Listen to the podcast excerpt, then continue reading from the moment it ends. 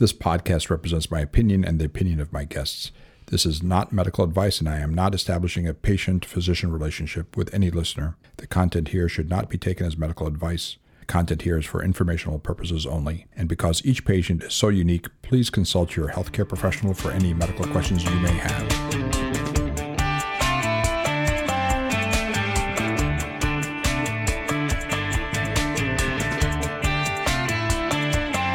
Welcome, welcome back, everybody, to another episode of the Not Your Doc podcast. Um, I'm your host, Vanessa, and I'm here again with our producer, Seth. We are in the Midwest Institute for Hearts and Minds studios here in Dr. Tadros's lovely house. of course, we're here with Mr. Uh, Not Your Doc himself, Dr. Charles Tadros. Hi, everybody.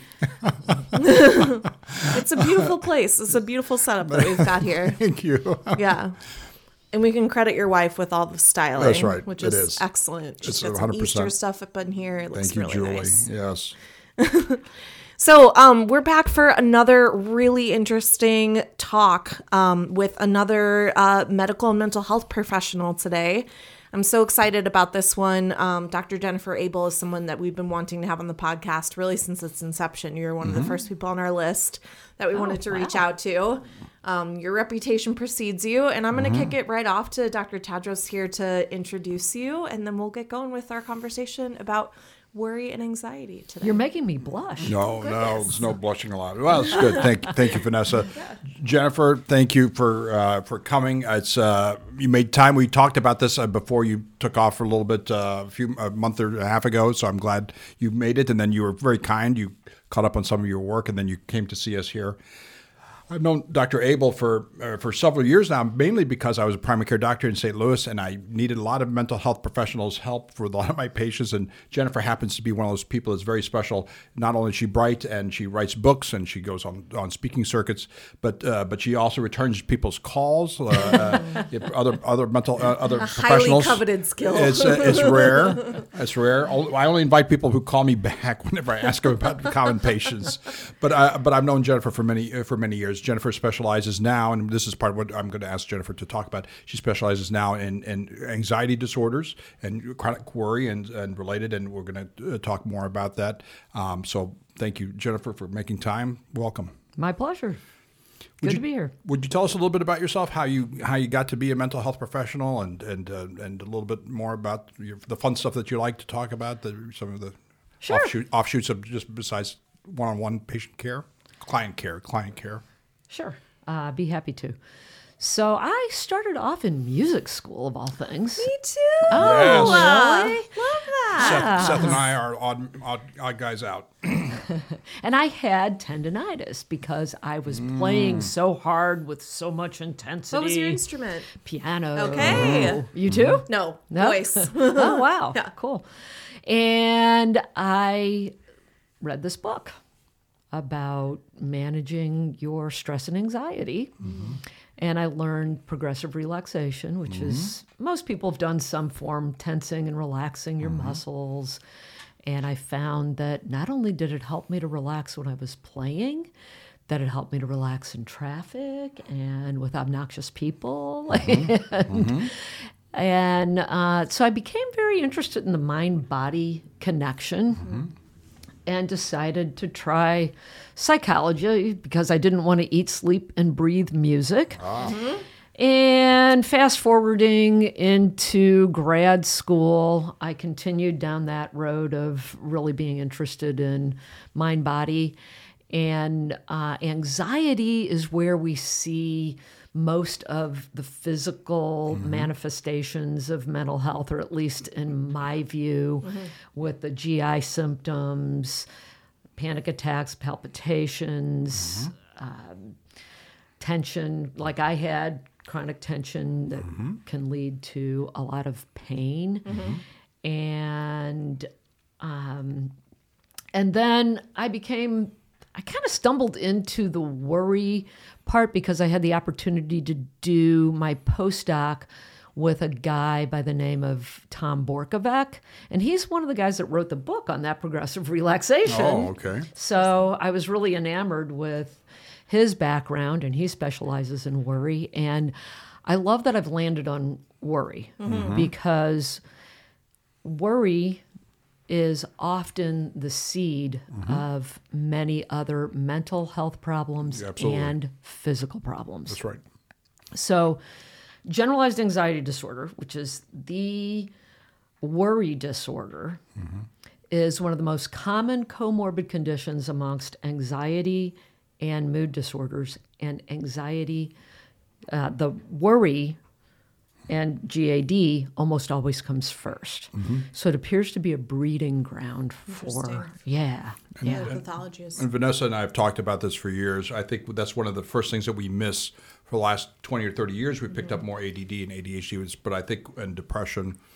But I think that's one of the things we miss in youngsters that eventually we see later is that the, the, the everything from generalized anxiety to social phobias uh, to separation issues and and and uh, panic, and uh, that's what we eventually see as as other mental health issues, just like you said, and physical symptoms. That's right. Yeah, and I would even say that a lot of patients, clients, don't worry enough about their worry because they've worried all their lives Right. Yeah. and they just think, oh, I'm a worrier. That's right. You know, kind of like, oh, That's right. I have green eyes. Uh, and they think that they can't change it. That's right.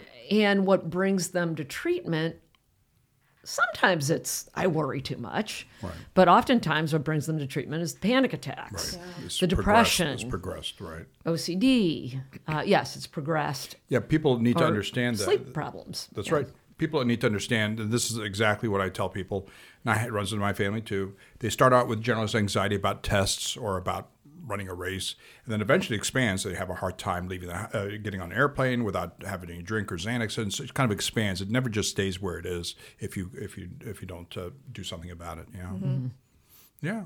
Um, uh, can you tell me what kind of uh, um, how did how did you end up? Um, well, what's the difference between uh, just a chronic worrier and excessive worrying and pathologic worrying and, and everyday just worrying? Uh, what's what's kind of the difference? Where do you differentiate it? When do you pat somebody on the head and say, "Hey, you're normal. You're, not- this is not too bad for what you're going through. This is Right. acceptable. This is acceptable." This is a reasonable response Right. here. Yeah. This is uh, not a quote from Yogi Berra. We were talking about baseball Oh, yeah, earlier. sure. But it sounds like it is. It's only a problem if it's a problem. Okay. yeah. if you find that you're not enjoying life, you find that you can't sleep, you have um, you're irritable, Mm-hmm. you're you have gastrointestinal issues, Mm-hmm. and as far as normal worry, ninety five percent of people say that they worry, and most people that don't have a mental health condition worry about five to ten percent of the time. Interesting. So if you're worrying 5, 10, even 15% of the time, and you aren't having any of those issues like you can't concentrate, can't sleep, mm-hmm. GI issues, yeah, you know, it's probably normal, average worrying. Mm-hmm. And most people who have generalized anxiety disorder uh, worry about, on average, 50%. Mm-hmm. But I've seen people who are only worrying 20, say they worry 25 or 30% of the time, but because it, it's at night and they can't sleep, Sure. Right. they can't concentrate in their jobs, they're Right. irritable with their family, they want help. Absolutely. I think that's. I mean, I'm going to highlight a couple of things. Number one, that you think that people. You've said that some people just are warriors and they just kind of come to accept it, and that's just part of their life.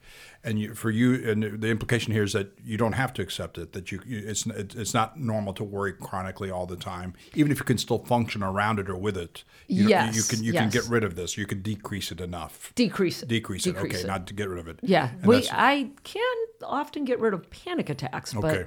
not worry. And and what I'm saying too is that if you have other comorbid Right, conditions, other mental health other, conditions. other mental health conditions, or even sometimes physical conditions, it worry may be more of a contributing factor than you realize. It is Uh, as an internist. It is 100 percent more more problematic than you realize. And super interesting is in a study that I was a protocol therapist on, treating people with GAD, their depression improved Mm-hmm. significantly, even though we were not even allowed to talk to people about depression. And they even improved in the group that got relaxation only. Mm-hmm. And some meta analysis, these studies that combine a bunch of studies, found that when you treat anxiety, depression improves every bit as much as if you treat depression directly. directly with talk with the psychotherapy or cognitive behavioral. Wild. I love it. It's it's. I think I think I'm going to highlight stuff. I, I I know it sounds like it was like well I just said that Chuck. Why are you repeating it?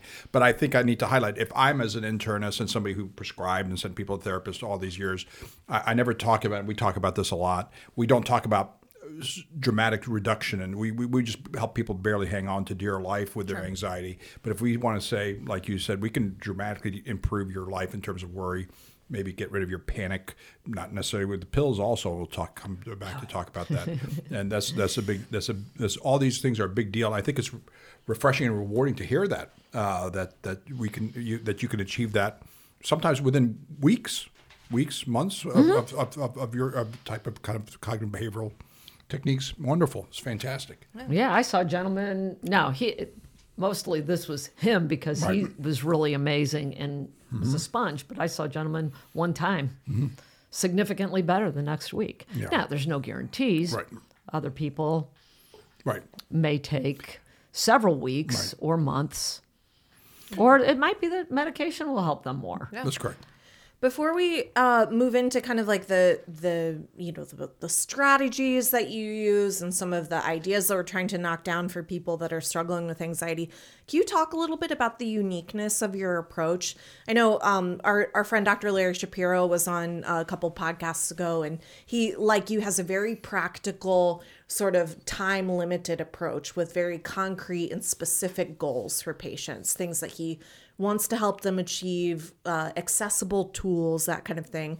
And um, I know when we were talking earlier, you were sort of talking about you know the first, second, and third session, and sort of what you're trying, you're hoping to achieve in some of those um, meetings with people. So what do, what do you think is achievable, and what what are um, what are you know some of those goals that you set out with when someone comes to you who you can identify as really struggling with worry or anxiety that may be hmm. exacerbating all these other issues And hmm. with Larry, we talked about PTSD. We didn't talk about anxiety specifically, Sure. but but it was always it's always impressive that these big uh, diagnoses that absorb people's lives literally for years before they could, seek somebody like like you, uh, and you could turn them around in weeks to months. It's just dramatic because I can't say that with pills and other things. Uh, oftentimes, not certainly not to the extent that I've seen what the results from your work. And I would say too that there's kind of a reputation for therapy sure. uh, that it's this ongoing interminable right. thing that you're always going to go yeah you're just going to go to the same person week after week and month after month for infinity years until you die and you just go and regurgitate your the things that Mm-hmm. you're, you you vent and the things that you're worried about so I want to hear about your Right. Those are difference in your approach supportive and and Right. absolutely people need support. Mm-hmm. They want support. And that is always part of the therapy and when there's a therapeutic connection that helps a great deal. sure absolutely But I have several different tools. And my approach depends on the individual. Mm-hmm. Last question of the questionnaire that I have them complete is what do you hope to get mm-hmm. out of this? Mm-hmm. And that's where I go. But in the very first session, I do some experiments. Hmm. There I have so many different things that can work and part of the fun of doing this is guessing what's going to work with this person and experimenting.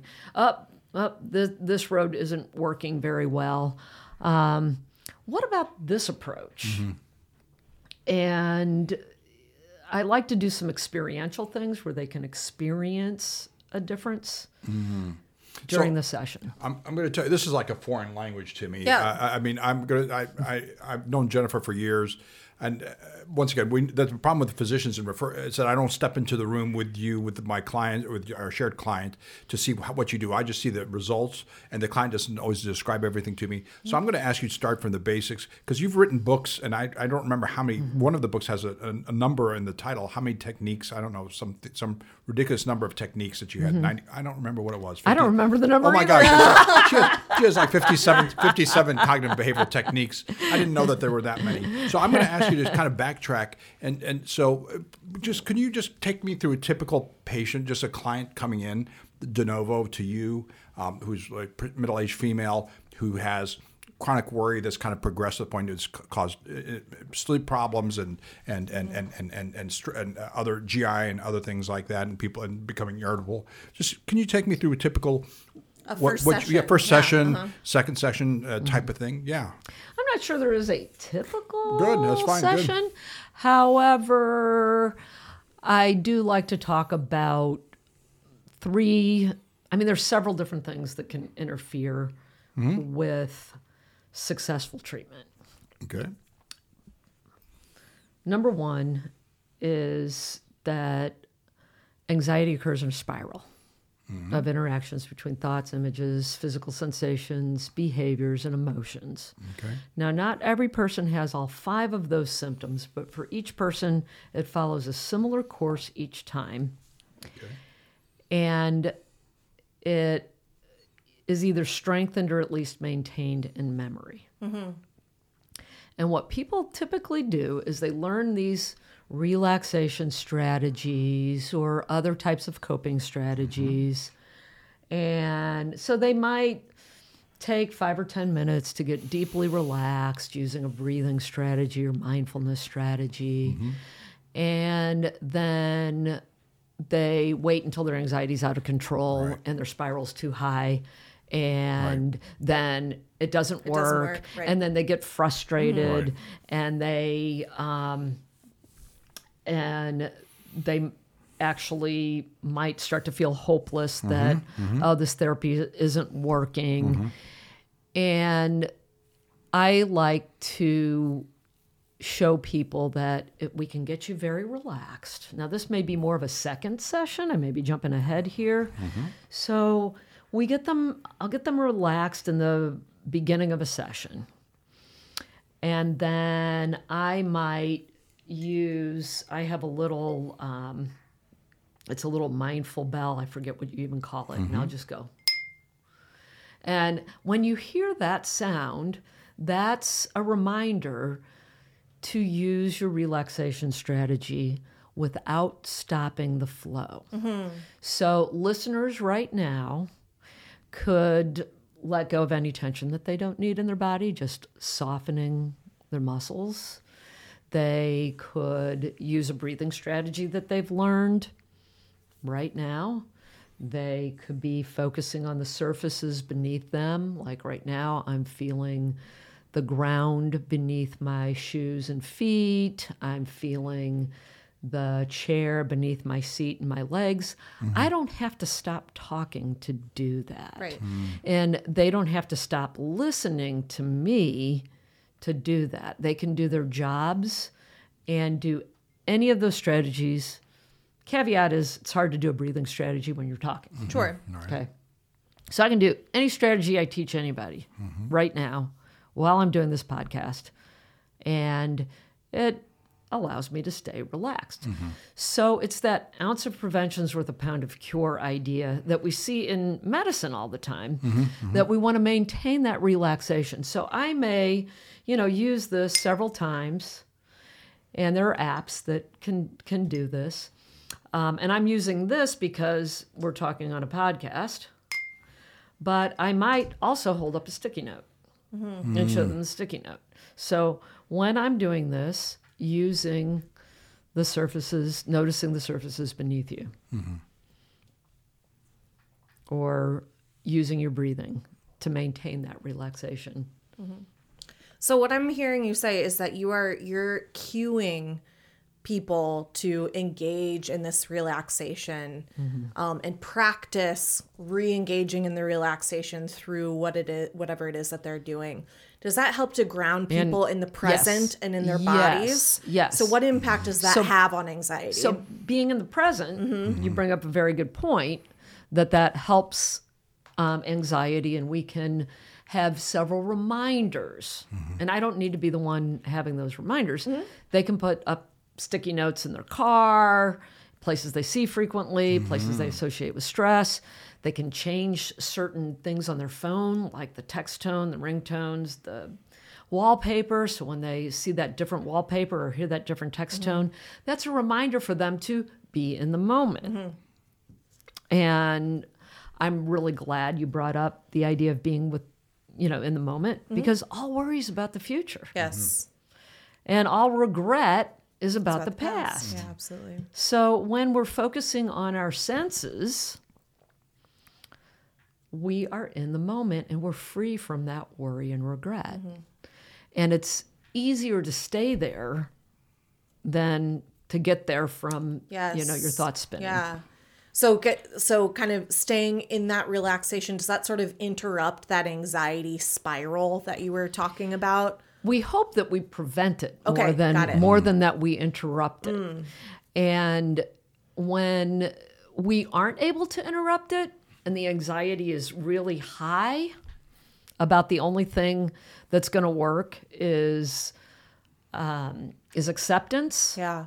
and drugs. Mm. And of course, drugs, I you know, they're negatively reinforcing.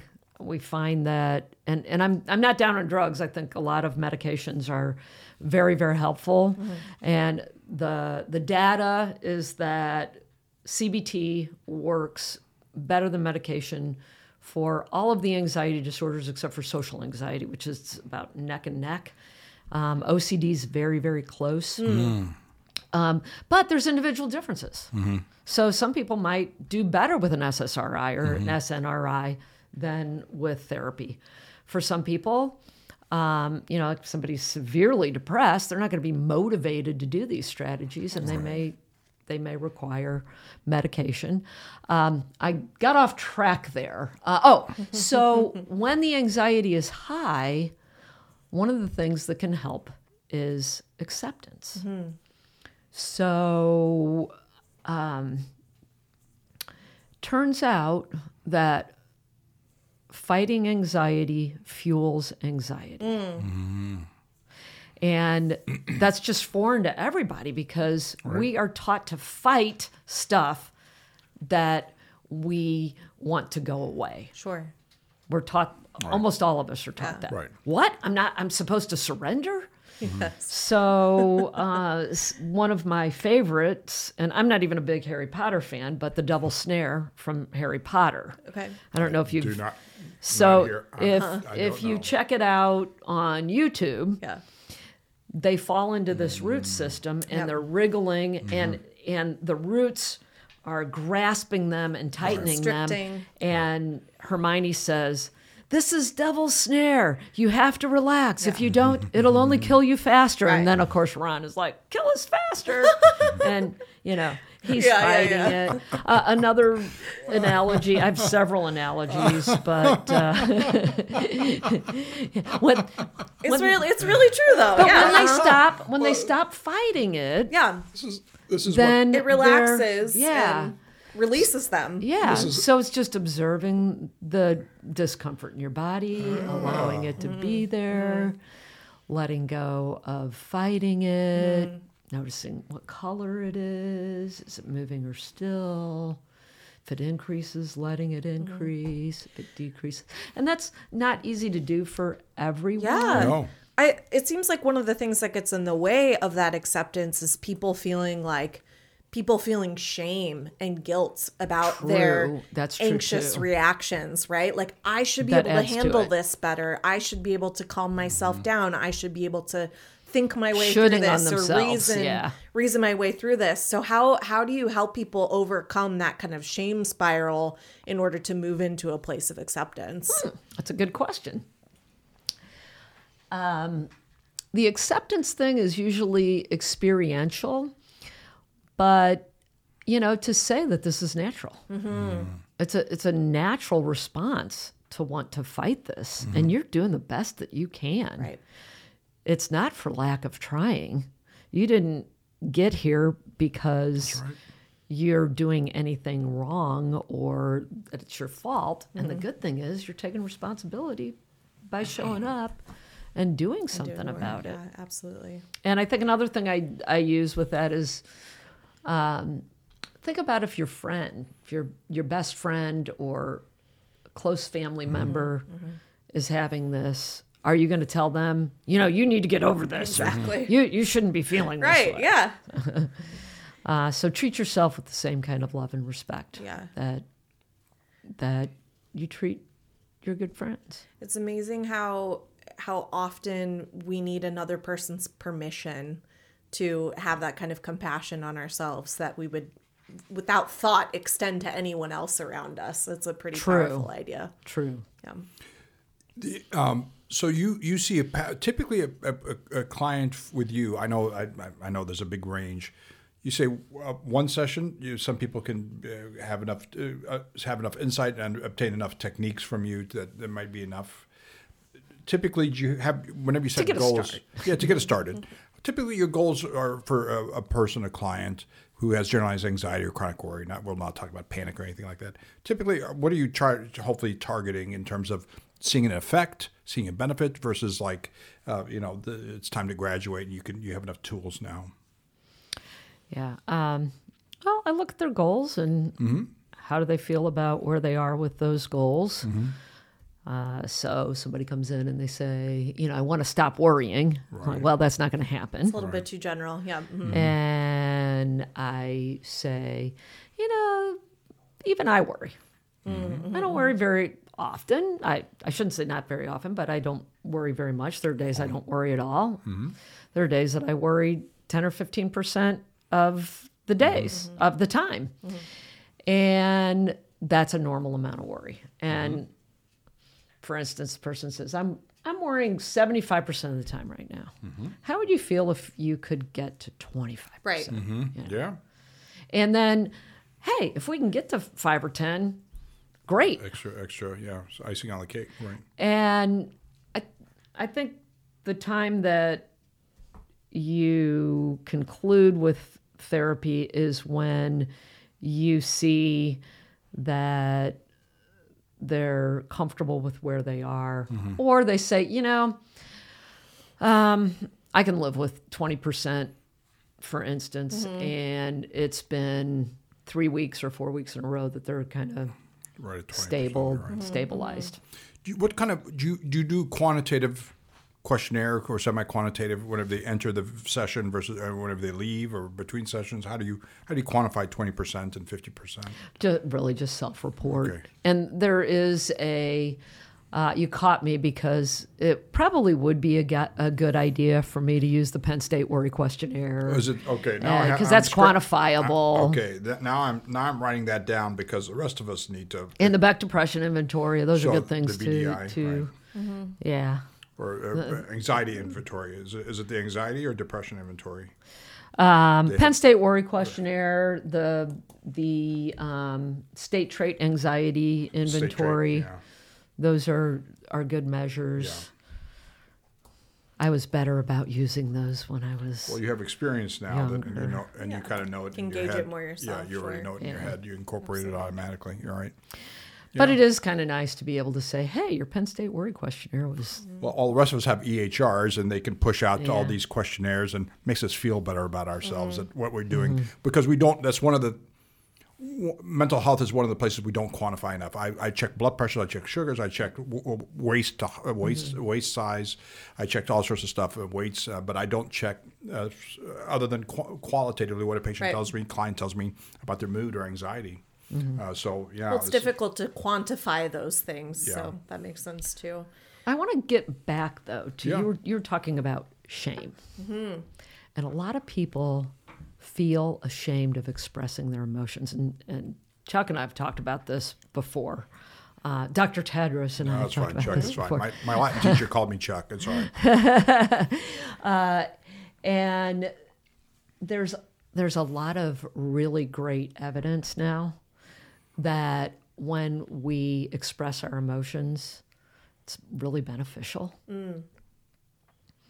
And when someone is stuck and these strategies aren't working, then I look to what's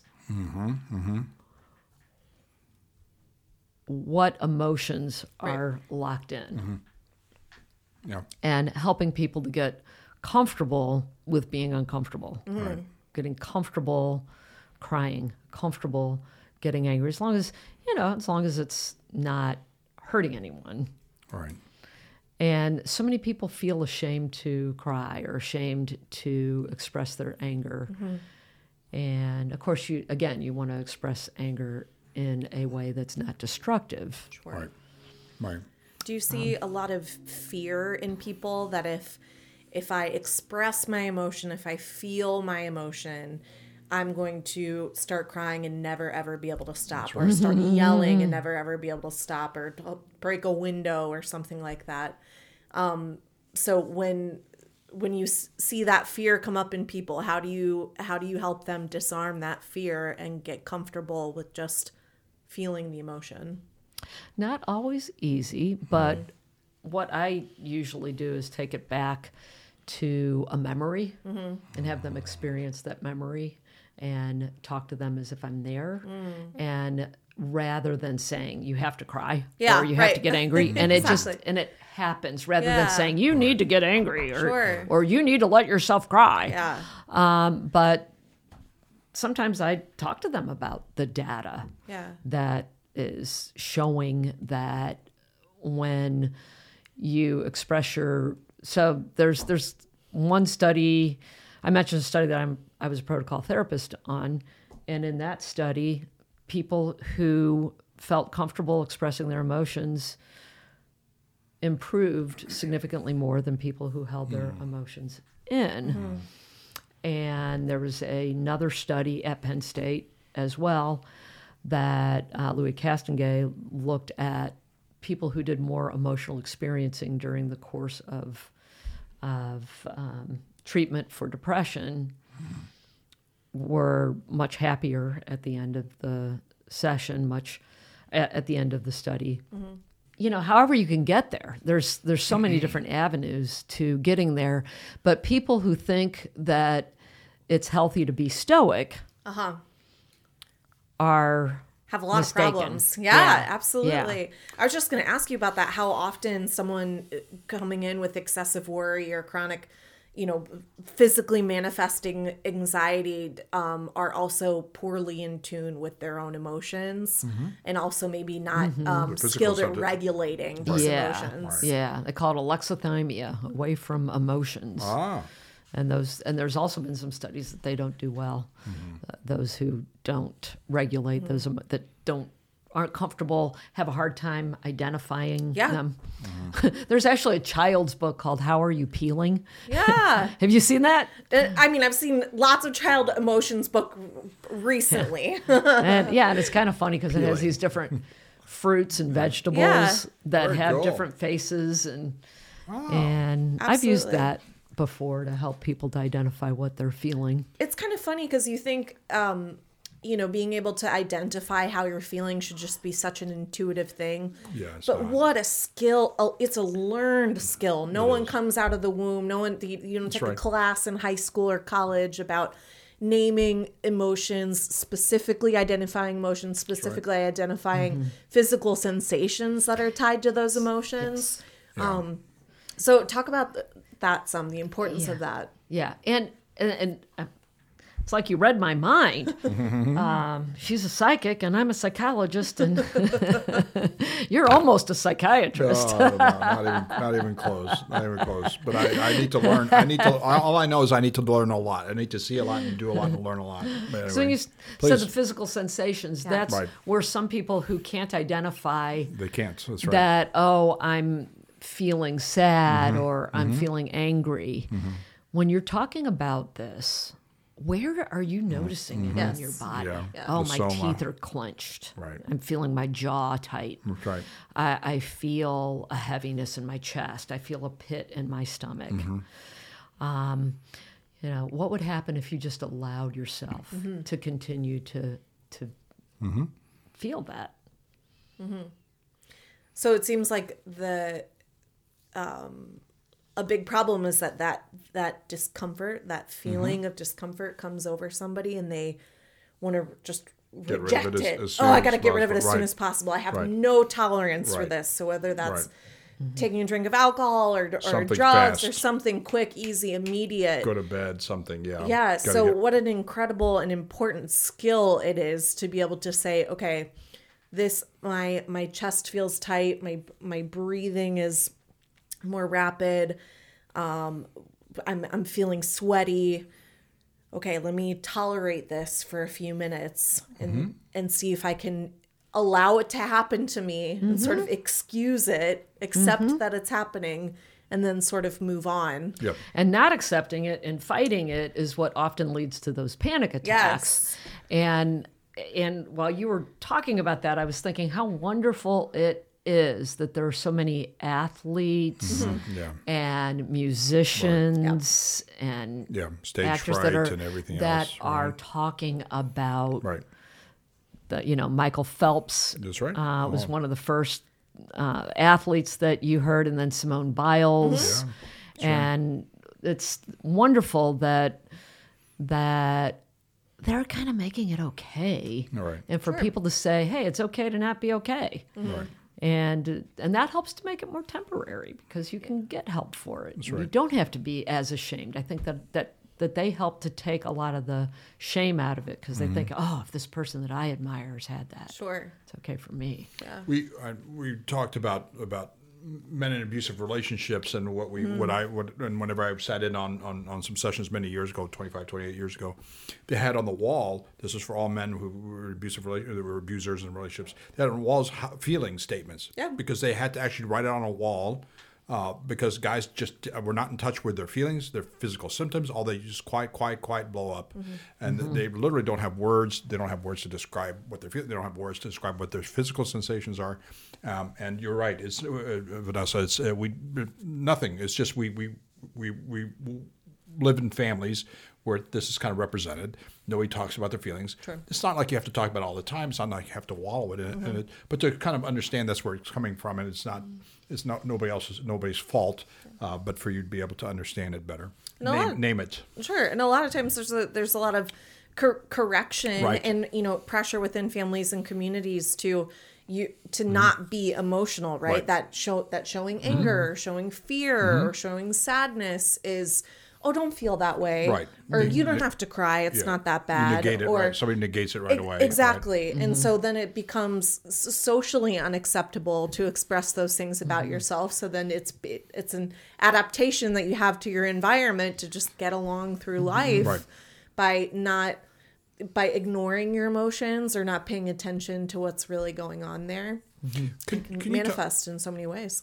I was, uh, and I, I I'd mentioned um, to um, uh, to Jennifer uh, cognitive rigidity and, and kind of kind of this emotional regulation or dysregulation. I hear it in a bunch of different mental health uh, uh, conditions, but I certainly when when I was trained, cognitive rigidity we tended to see in, in kind of a cingulate, uh, kind of an OCD type person. But but I think it's I see it probably in a lot of other mental health uh, uh, issues. Um, can you about cognitive rigidity. I mean, once I know something's right, I should stick by my guns, shouldn't I? I mean, why, why do I have to? Be, why do I have to be flexible? I know what's right. I'm the guy. I'm, I'm the husband. I'm the dad. I'm, I'm winking. I'm winking. I'm the doc. I'm winking at everybody around the table. So why do I have to be cognitively flexible? And what, what does that mean? Does it mean I give up my values? because I'm, I'm just dragging Jennifer into the mud because I want to make sure that uh, she we, we, we stretch her abilities here. We get her for the good stuff. Yeah, that's right. That kind of threw me a curveball there. right. Um, um, I guess I would approach that. What are the advantages of thinking this way? right. What are the disadvantages of thinking that way? Mm-hmm. What are some alternative ways that you could think? Anything that, as long as what my wife and my kids want, then I don't want it automatically. my way is the right way. But you know, it's not that people are bad or mean. It's just that that you know, very narrow. I didn't, you know, don't have exposure to a lot of other things, and that's kind of the way it worked, and blah blah blah. Mm-hmm. But you're right. It comes at a great expense. That's why I'm bringing it up. Mm-hmm. Obviously, Yeah. it comes at severe expense. And in that situation, I've done some stuff that's not really cognitive behavioral, but to said like for you to visualize that you are your wife Mm-hmm. and mm-hmm. you are you've got those heels on and you've got that you know whatever mm-hmm. she wears and and you're hearing your voice saying hey it's my way and trying to be put in that in Right. that position and see what it's like Shoe on the other foot. Exactly. Yeah, Mm-hmm. the shoe on the other foot. And then the, the emotional regulation, dysregulation. I think part of it emotional. People think of being emotional, uh, I know in public, but for me, part of it's to stuff the emotion, kind of suppress it. It- Right. it- There are there are some advantages because you can kind of get through the moment. yeah. Uh, but but it comes. And there it are comes times out, that it's yeah, it's Right. not appropriate. It's not Sure.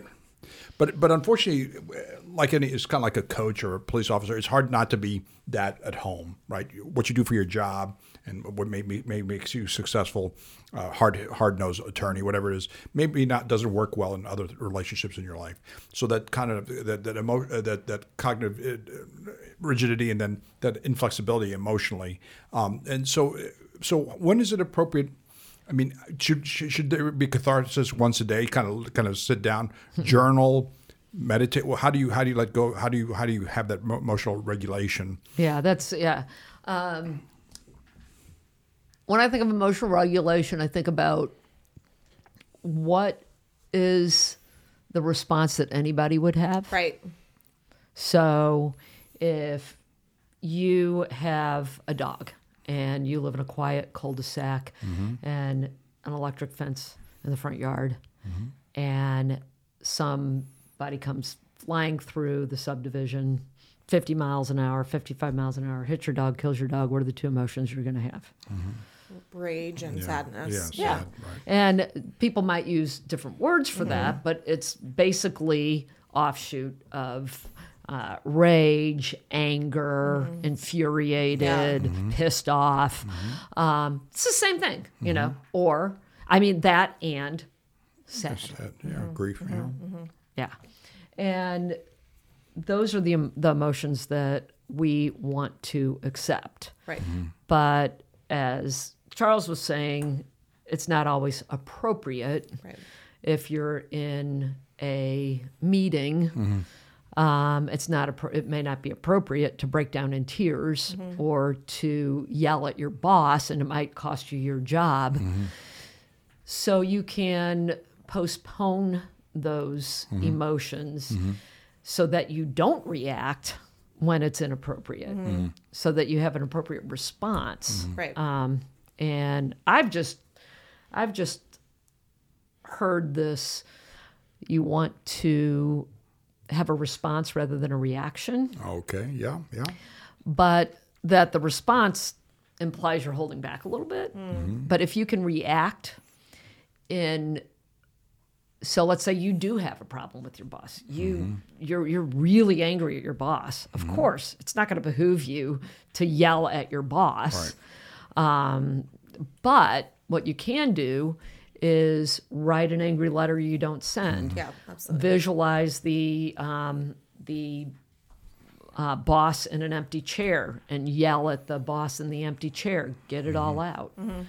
Uh, people who have uh, who have who are really angry about political issues to you know visualize you know in the in the open chair if it's something that they're really passionate about to just get it out so that it and it's healthy to vent Yeah. that so that they don't do it when I um, they're in that situation and they lose their job.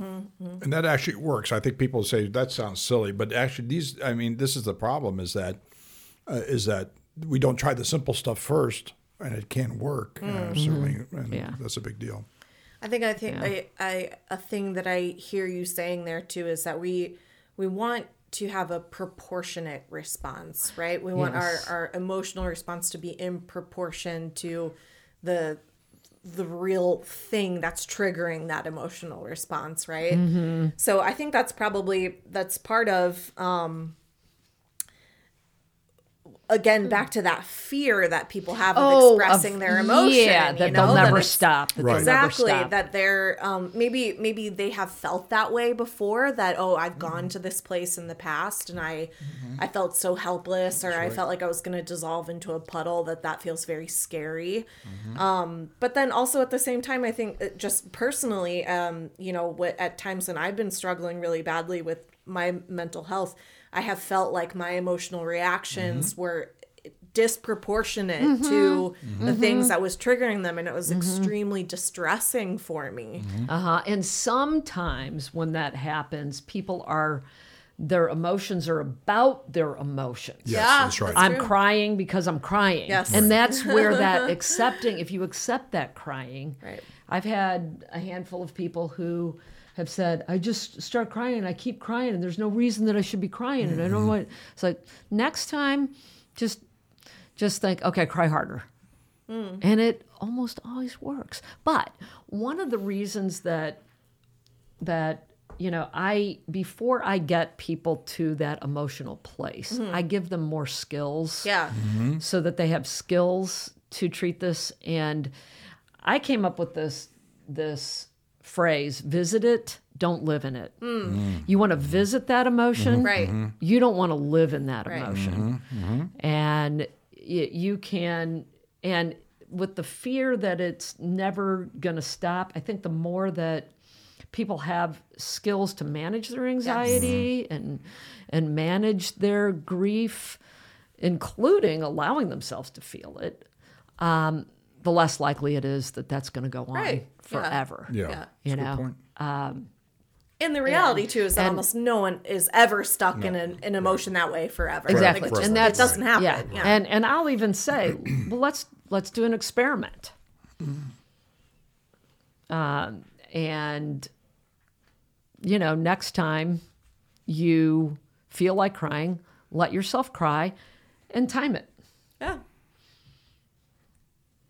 And see what happens because there's never been anybody who's started crying and stopped and hasn't been able to stop crying. Mm-hmm.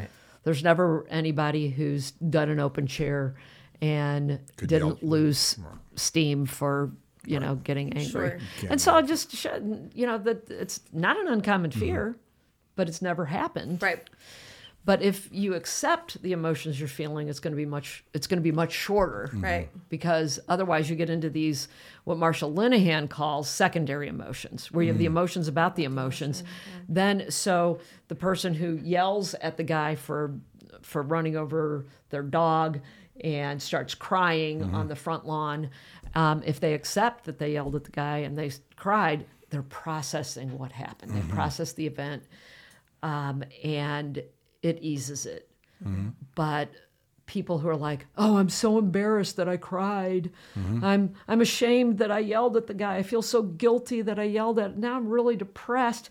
And then the emotion, the focus is on those emotions about the emotions. Secondary, yeah. So Yeah, Marsha Linehan is is the the, the inventor of cog- uh, dialectical behavioral therapy. Right, very good. Yeah. So, and uh, do you do you subscribe? I mean, Vanessa and I have talked about this because when we see patients that come to a ketamine clinic, a lot of them need a lot more tools, whether it's cognitive Mm-hmm. behavioral, which is a classic uh, way of reframing and giving you more tools to reframe and, and to, to reprocess it differently, but also dialectical behavior. Do you believe, do you, do you subscribe to some of the dialect, whatever, whatever works? Oh, absolutely, absolutely. Do Yeah. do dialectical behavioral therapy, which includes mindfulness. Right, yes. and- Mindfulness is a key and- piece of it, yes. Yeah, and um, we got off on this tangent Right. about the emotion stuff, which is which is fine, but I think um, uh, it is important to get back to one of the first questions, which is what are some of the the skills that Right. you want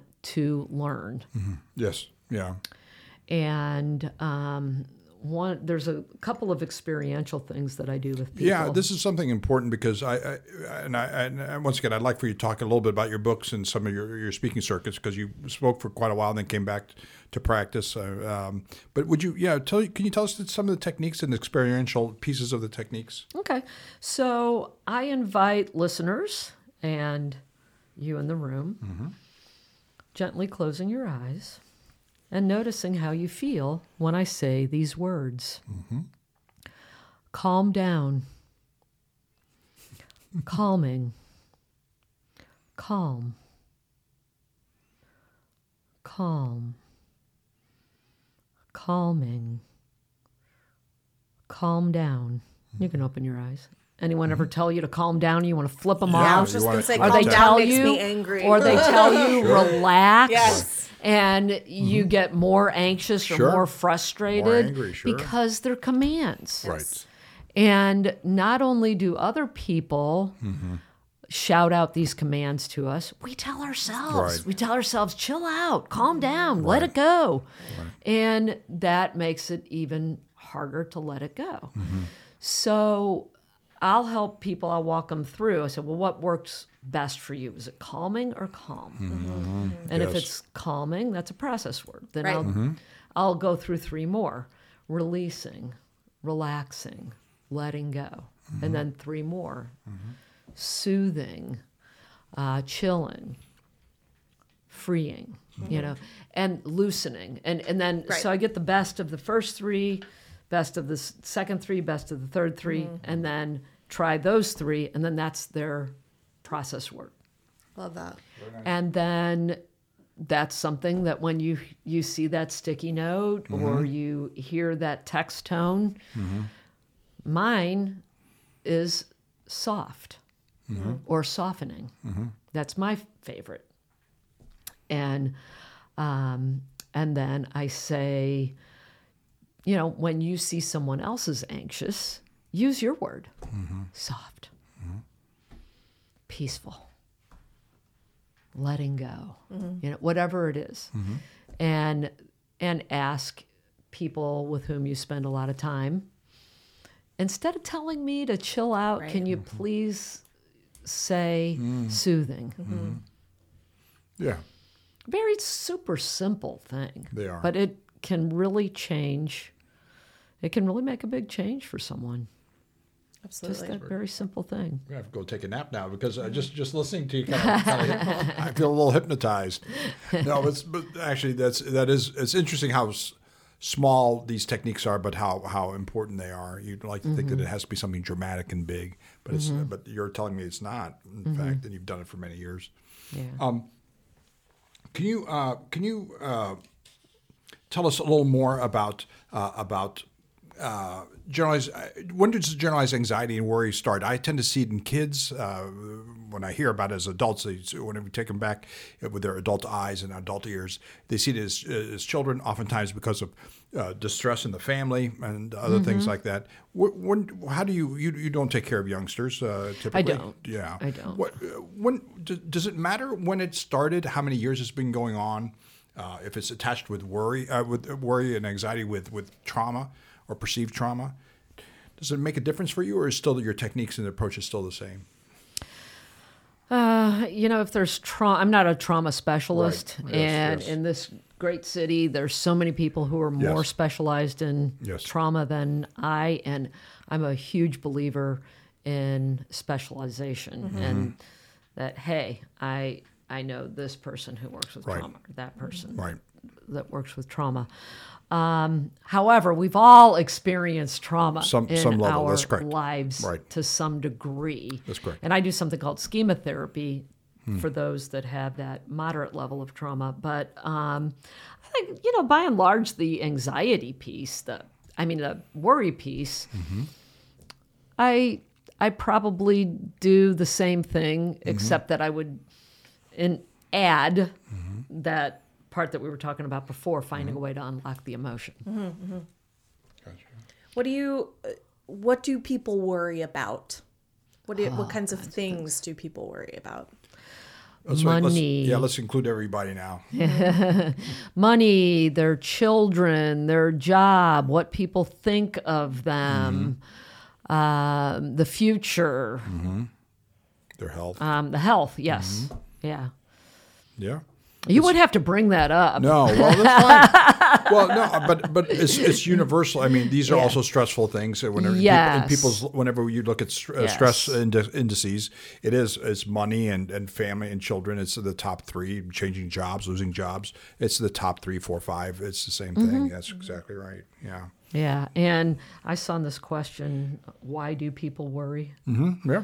Yeah. Uh, why do we worry? Yeah. Why? I mean, is there is there a biological advantage? I mean, does it keep us vigilant? Uh, does it protect us from uh, the anticipatory stuff, the anticipation of bad things happening? Does it protect us from them? Uh, or do we catch them earlier No. and act on them?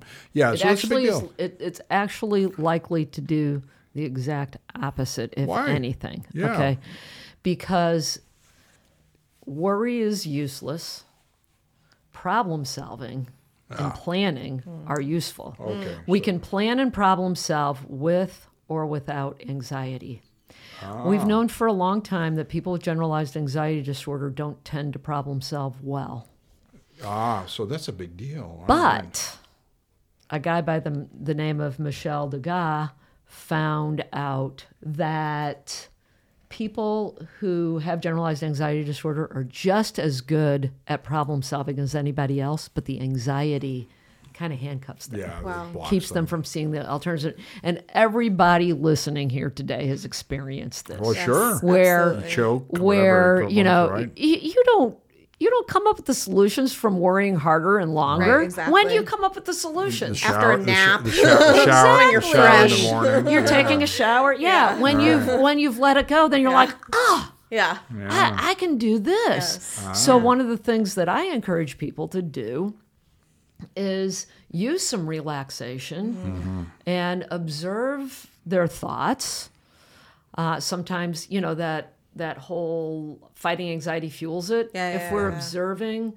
Um, uh, awareness cures trying fails sometimes that if you're just aware and you're just observing these thoughts that um, and one of the things that i do is have people label their thoughts as helpful and not helpful or useful and not useful and i use that because what what often happens is that when people say useless, useless, useless, useless. They feel the futility of those hmm. useless thoughts in a way that they haven't thought of them before. Sure. Mm-hmm.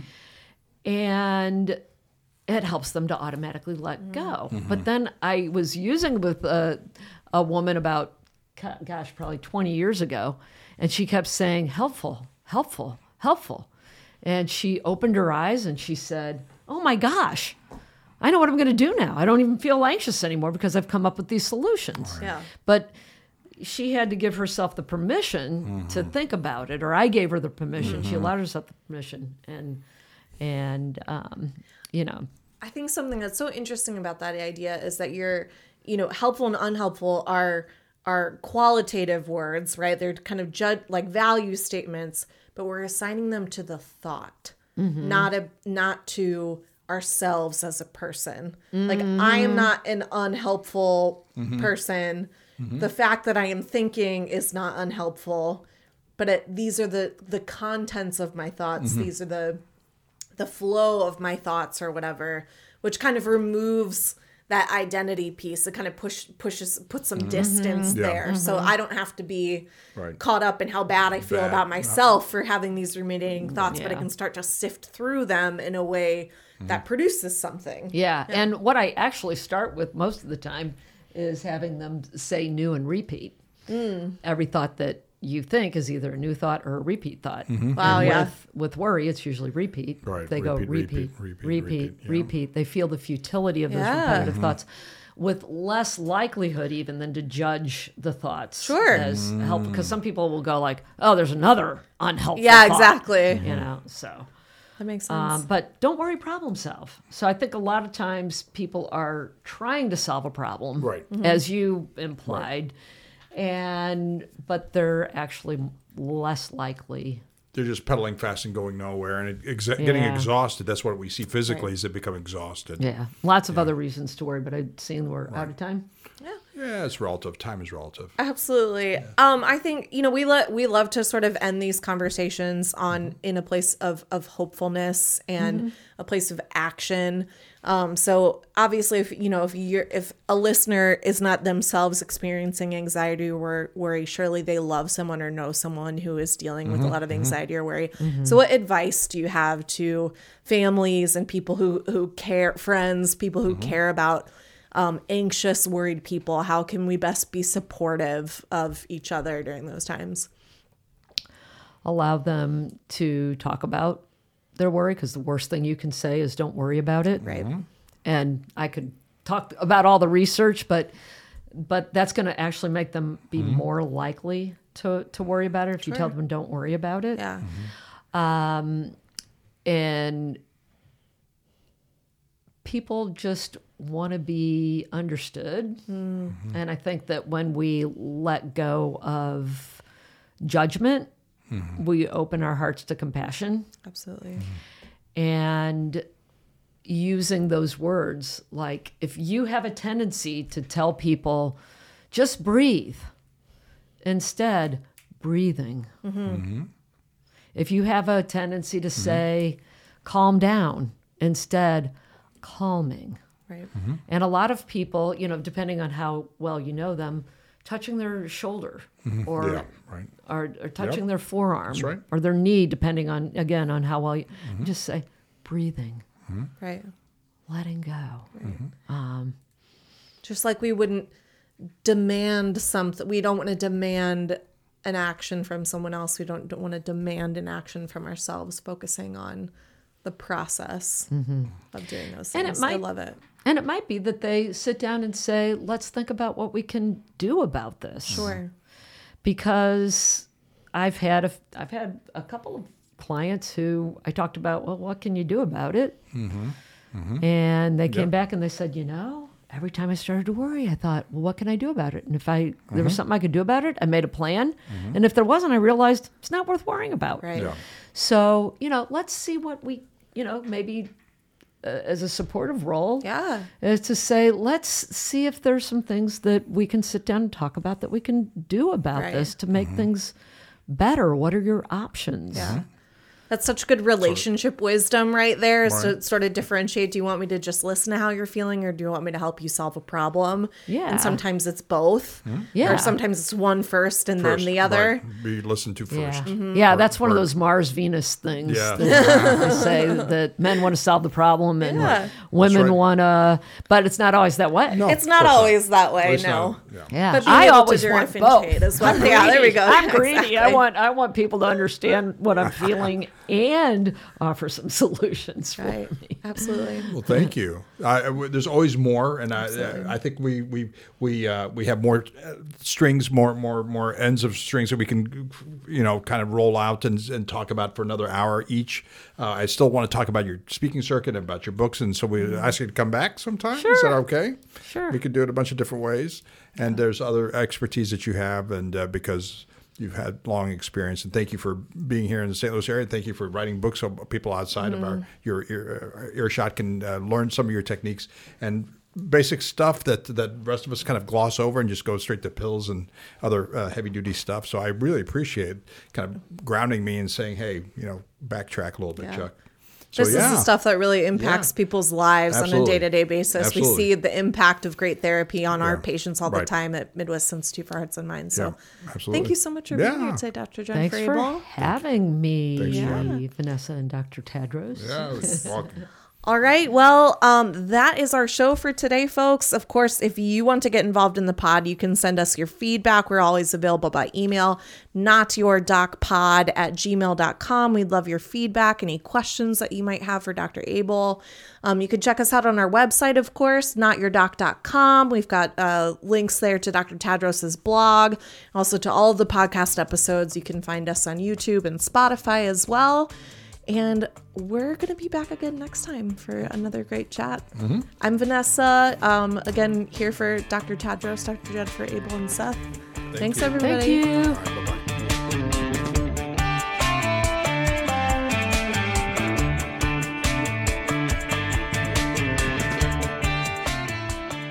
this previous podcast represents my opinions and the opinions of my guests.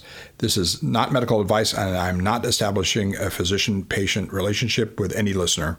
The content here should not be taken as medical advice. The content here is for informational purposes only, and because each patient is so unique, please consult your healthcare professional for any medical questions that you may have.